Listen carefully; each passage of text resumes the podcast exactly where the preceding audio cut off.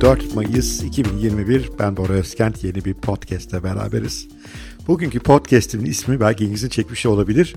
Güneyde Yaşamak versiyon 2.0. Şimdi diyeceksiniz ki ya Güneyde Yaşamak ne? Versiyon 1.0 neydi? Biz neyi kaçırdık da versiyon 2.0'a geldik? Eğer bunları merak ediyorsanız buyurun başlıyoruz. Büyük kentler, Türkiye büyük kentleri özellikle sevimsiz yerler yani kabul etmek lazım. Ben iyi bir İstanbul aşığıyımdır ama yani İstanbul'un da öyle aşık olunacak pek yönü kalmadı artık. Son derece kalabalık, itiş kakışı fazla. Yani bu Covid'le beraber işte İstanbul'un sevdiğimiz yönü olan sanat, ne bileyim galeriler, konserler onlar da bitmiş durumda. Bırakın bunları boğaza inip bir yürüyüş yapmak bile zor. Kaldı ki Covid öncesinde de kalabalıklardan, trafikten bunalmamak mümkün değildi. Bu İstanbul'dan bunalmayı, büyük kentlerden bunalmayı özellikle bu sebeplere bağlamak mümkün. Bu nedenle pek çok insanın güneye kaçma, güneyde yaşama hayali, hayali hep var. Bu hayalin ilk versiyonuna benim gençliğimden işte bu Covid öncesi kadar olan döneme versiyon 1.0 diyorum. Güneyde yaşama hayali versiyon 1.0 diyelim ona. Şimdilerde Covid sonrasında ise versiyon 2.0'a geçtik ve versiyon 2.0 versiyon 1.0'dan çok daha keyifli, çok daha mümkün ve çok daha uygulanabilir bir modele benziyor. Neden mi? Anlatıyorum. Önce versiyon 1.0 hatırlayalım. Versiyon 1.0 aslında temelde şuydu fikir. İşte o zamanlarda ben bir beyaz yakalıydım. Bir danışmanlık firması acayip yoğun çalışıyordum. Ne zaman diğer beyaz yakalı arkadaşlarla beraber güneyde bir yere tatile gelsek bayılırdık buralara. Ve derdik ki ah buralarda yaşamanın bir şansı olsa. Ve bazılarımız hakikaten buna cesaret de ederdi. Genelde de hayat şöyle gelişirdi. İşte bir şekilde iş yerinden ayrılırdı belli bir para birikimiyle belki şanslıysa tazminat falan da alıp burada güneyde gelip bir küçük pansiyon işletmesini devralırdı.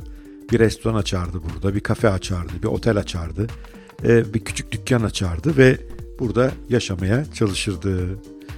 Kaş, Bodrum, işte Urla bunun tipik yerleridir, tipik bölgeleridir. Ne yazık ki bu tip denemelerin çok büyük bir bölümü başarıyla sonlanmadı. Hüsranla sonlandı ve bu beyaz yakalı denemelerin büyük bölümü o beyaz yakalıların köz köz dönüp İstanbul'da iş aramasıyla sonuçlandı. Bunun sebebi basit. Ee, bir yerde tatil yapmak ayrı bir şey, orada yaşamak başka. Ee, ben de daha evvel bir güney e, kasabamızda aşağı yukarı bir buçuk yıl yaşamış birisi olarak söyleyebilirim ki bu kasabaların kışı başka, yazı başka. Yani yazın gördüğünüz dostane sıcacık ortam bitiyor. Son derece üzüntülü, mahzun bir yere dönüşüyor buralar. Her yerler kapanıyor ve biraz sıkıcı hale gelebiliyor. Bazı güney kasabalarının kışı gayet sertte geçer bu arada. Hiç öyle beklediğiniz gibi ılıman yumuşacık bir hava olmuyor. Artı e, genellikle buraların yerel insanıyla arkadaşlık etmek zordur. E, İstanbullular İstanbullularla arkadaşlık eder, Ankaralılar Ankaralılarla.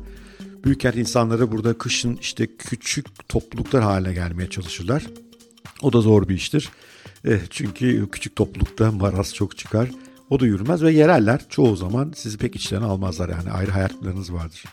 Ama hepsinden önemlisi burada yapmaya kalktığınız o işler hiç kolay işler değildir. Bir pansiyon işletmek, bir restoran işletmek, bir otel işletmek, bir kafe işletmek öyle kolay işler değillerdir. Çok yorucudurlar, çok mevsimserlerdir, zarar etme ihtimali çok yüksektir, para kazanması çok zordur, çok emek isterler. Müşterileri memnun etmek zordur. Elemanla özellikle işte garsonla, aşçısıyla, temizlik görevlileri uğraşmak çok zordur. Ve bundan dolayı pek çok beyaz yakalı eninde sonunda pes edip köz köz elindeki avucundaki parayı da kaybetmiş. Hayalleri biraz yıkılmış olarak yandım ben diye geri döner. İşte versiyon 1.0 buydu. Bu pandemi öncesine kadar yaşanan dönemde bunlar oluyordu güney maceralarında. Tabii pandemi bunu değiştirdi. Bir yandan dijitalleşmeyle beraber işler uzaktan yapılabilir hale geldi. Şimdi tabii yanlış anlamayın. E, pek çok büyük kurumda çalışıyorum. Şu andaki uzaktan çalışma tam uzaktan çalışma gibi değil. Yani şu andaki uzaktan çalışma daha ziyade evde otur ama ofisteymişsin gibi çalış. Mesai saatlerini o işte VPN'lerden kontrol ediyorlar. E, yeterince ekranı karşısında vakit geçirdiniz mi?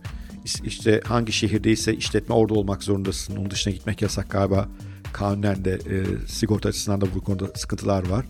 Mesai saatlerine uymak zorundasın. Geçen enteresan bir örnek gördüm. Birisi mesai saatine Instagram'da paylaşım yapıldığı için işten atılmış ve tazminat vermemişler. Çünkü iş aklına aykırıymış. Yani şu anda yaşadığımız şey çoğu büyük şirkette en azından gerçek bir uzaktan çalışma değil.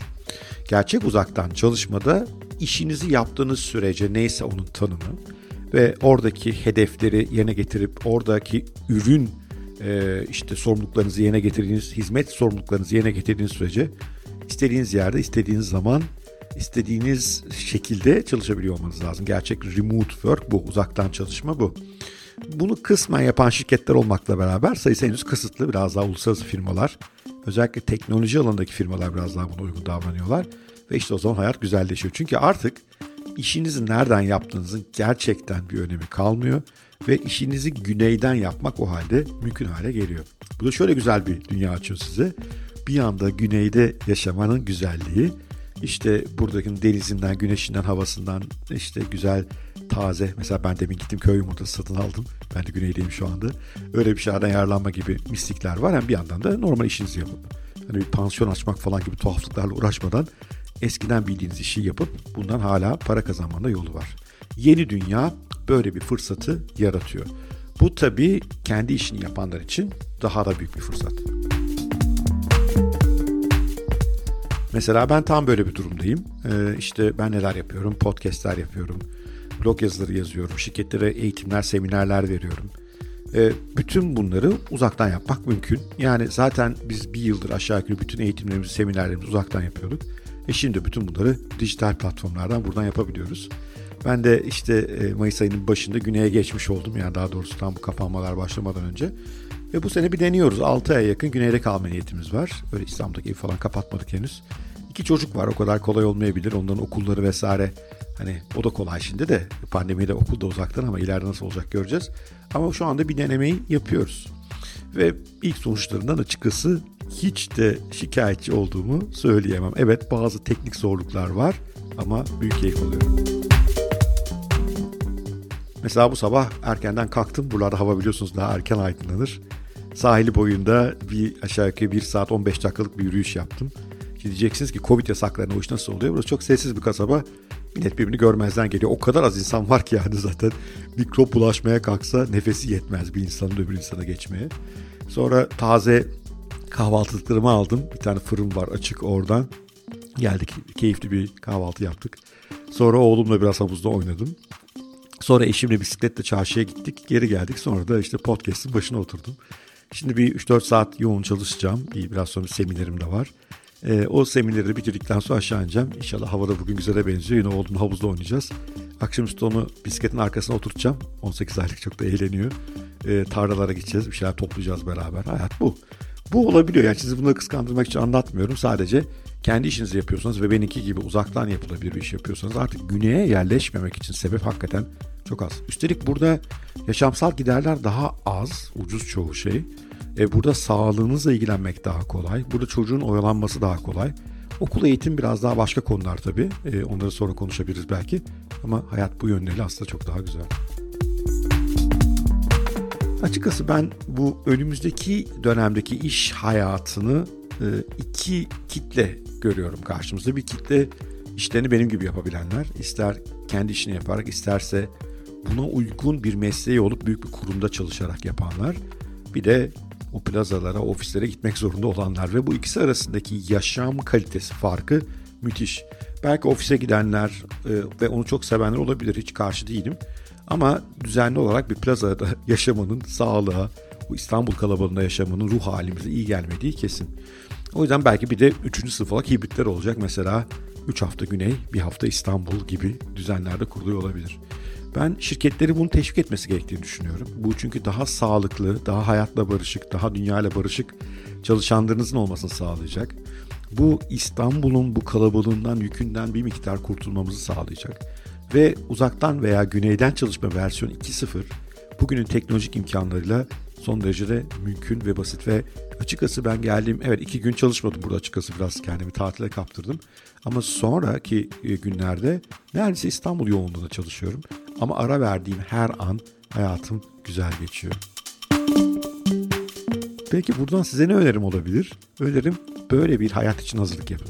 Çünkü gittikçe buna doğru yönleneceğiz. Gittikçe daha fazla iş uzaktan yapılabilir işler haline gelecek. Gittikçe daha fazla yaratıcı işi uzaktan yapıp para kazanmanın yollarını bulacağız. Bunlarla ilgili evvel daha evvel podcastler yaptım. Ve bu tip kurumların sayısı da zaman içerisinde artacak. Çünkü kurum ne ister aslında çok temelde? çalışanlarının verimli olmasını, yaratıcı olmasını ister. E bu uzaktan güneyden çalışmak bunu mümkün kılıyor olabilir. O yüzden versiyon 2.0 güneyden çalışma bence gayet keyifli bir şey. Buralardan yaşamak, buralardan çalışmak gayet mümkün. Yeter ki biz işlerimizi buna doğru adapte etmeye başlayalım. Eğer bir girişimciysek iş formatımızı buna doğru döndürmeye başlayalım. Eğer bir kurum yöneticisiysek çalışanlarımızın bu şekilde çalışabilmesi için gerekli düzenlemelerin peşine düşelim. O durumda çok daha mutlu bir hayat olacak diye düşünüyorum. Evet, Güneyde yaşamak versiyon 2.0, Güneyden çalışmak versiyon 2.0 ismi ne verirseniz verin. Bu bence çok güzel bir hayat. Herkese şiddetle öneririm. Herkesin bu yana hazırlıklarını yapmasını şiddetle dilerim. Sevgiyle kalın, hoşça kalın, görüşmek üzere.